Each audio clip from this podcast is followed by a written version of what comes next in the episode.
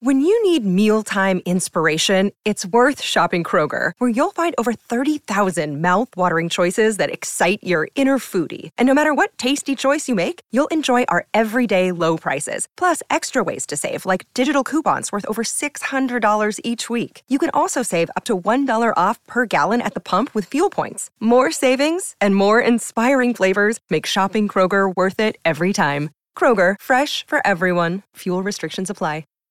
Hello, everyone. Welcome to 31 Days to a More Effective Compliance Program. Over the next month, I'm going to take a deep dive into the role of human resources in fully operationalizing a best practices compliance program. Each day, I will pick up one topic with three key takeaways which you can utilize to improve, enhance, or upgrade your compliance program. This series of 31 Days to a More Effective Compliance Program is a production of the Compliance Podcast Network. This is our final offering for the month of HR and compliance. And today I'm going to end with 10 questions to pose to HR around advice and developing goals for the operationalization of your compliance initiatives through the corporate HR function. Number one, interconnectedness of targets. How are compliance goals cascaded down to the individual workers? Everyone recognizes the importance of tone at the top as it is enshrined in every description of a best practices compliance program. However, operationalizing compliance means moving toward an appropriate tone in the middle and at the bottom. Two, clarity and comparability of goals. Does anyone complain that your compliance targets are too complex? Certainly, the initial rollout of a compliance program can be quite a large undertaking.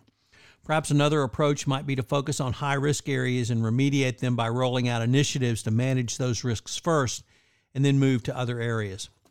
Many companies have reviewed and then remediated the third party sales side of their business, but are only now looking at the supply chain or procurement side of the equation. If you work on one such problem at a time, it can help move the overall process forward in an orderly fashion. Three, consequence management. How do you deal with repeated compliance failures in a specific business segment or compliance program area? This is certainly one question that you would want to consider carefully. Do you have problems with one business unit or one geographic area from the compliance perspective? Are gifts in China, for example, an ongoing issue for your company? What about travel and entertainment?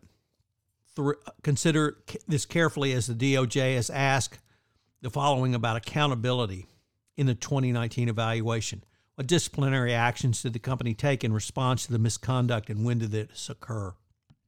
Four, instilling a mindset.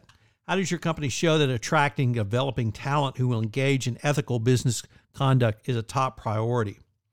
This is a key part of operationalizing your compliance program and one where HR should take the lead. If top management will make a commitment to this, you should work to create the appropriate mindset of doing business the right way throughout your organization. Five, removing poor performers.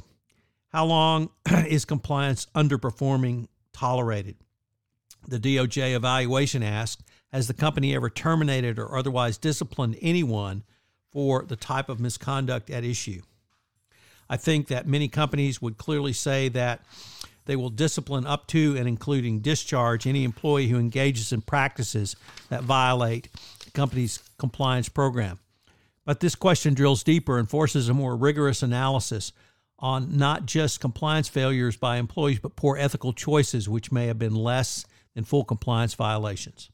Six, unique employee value propositions. What makes it distinctive to work at your company? What is the culture of your organization?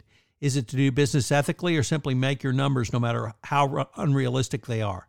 More pointedly, how can your compliance challenges be turned into business leadership opportunities?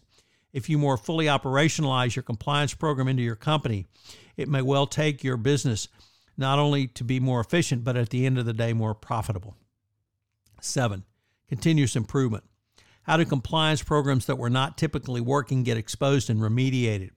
There's a difference between auditing and monitoring. Monitoring is a commitment to reviewing and detecting compliance programs in real time and then reacting quickly to remediate them.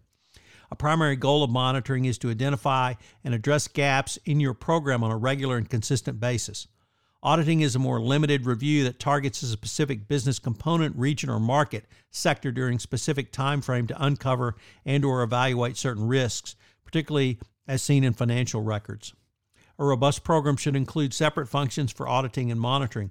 While unique in protocol, the two functions are related and can operate in tandem. Monitoring activities can sometimes lead to audit. For example, if you notice a suspicious trend payments in recent monitoring reports from a country in the Far East, it may be time to conduct an audit of those operations. Eight, performance tracking. What key compliance indicators do you use for compliance tracking? What metrics have you developed around the operationalization of compliance? A good starting point can be your hotline or helpline. How do you determine from calls or reports submitted through these systems? What if you have not had any reports for several years? What should that be telling you about your communication to your employee base? Or does it mean that people have not been properly and effectively trained that a hotline even exists or is available for their use? Or more ominously, employees are afraid to make any reports for fear of retaliating or even losing their jobs. This is certainly something to consider, whichever way the metrics are going for your company. Nine, root cause. For a given compliance program, how do you identify the root cause? Clearly, if you do not know the cause of what a problem is, you cannot successfully work towards remedying that problem. This does not simply mean firing any persons involved in a potential compliance violation. You need to dig down and find out what allowed that issue to arise in the first place. I once heard the difference between Japanese and American post incident investigations is that in the US there's an attempt to assess blame. Conversely, in Japan, there is an attempt to find a solution to the problem. This is the approach I believe compliance practitioners should take to try and find a solution by determining the root cause of a compliance failure. 10. Retention. What are you doing to retain your top employees from the compliance perspective? This is not a question that is typically asked in the compliance department. However, it fully encapsulates the entire concept of operationalization. Have you considered what your company is doing to retain, promote, and then to take to senior management those employees who do business in an ethical manner and in compliance with your code of conduct. Compliance practitioners continually face the challenge of keeping up with their ever evolving compliance practices with little or no budget increase. By asking yourself and of the HR component of your compliance program these questions, you may create a roadmap to more fully operationalize your compliance regime. So, what are the three key takeaways from this final day of HR and compliance? Number one, what are the unique compliance targets that you have set and how interconnected are they to your business unit goals? Number two, have you used a root cause analysis to determine why compliance initiatives are not successful in your organization? And then number three, retraining employees in compliance is an underutilized tool and you should use it going forward. I hope you've enjoyed this one month series on the role of HR and compliance, and I hope you'll join me next month where I take up the topic of innovation in compliance. Thank you for joining me on this exploration of the role of HR in a best practices and fully operationalized compliance program on the February edition of 31 Days to a More Effective Compliance Program. 31 Days to a More Effective Compliance Program is a production of the Compliance Podcast Network. Thanks so much for listening. This podcast is a part of the C Suite Radio Network. For more top business podcasts, visit c-suiteradio.com.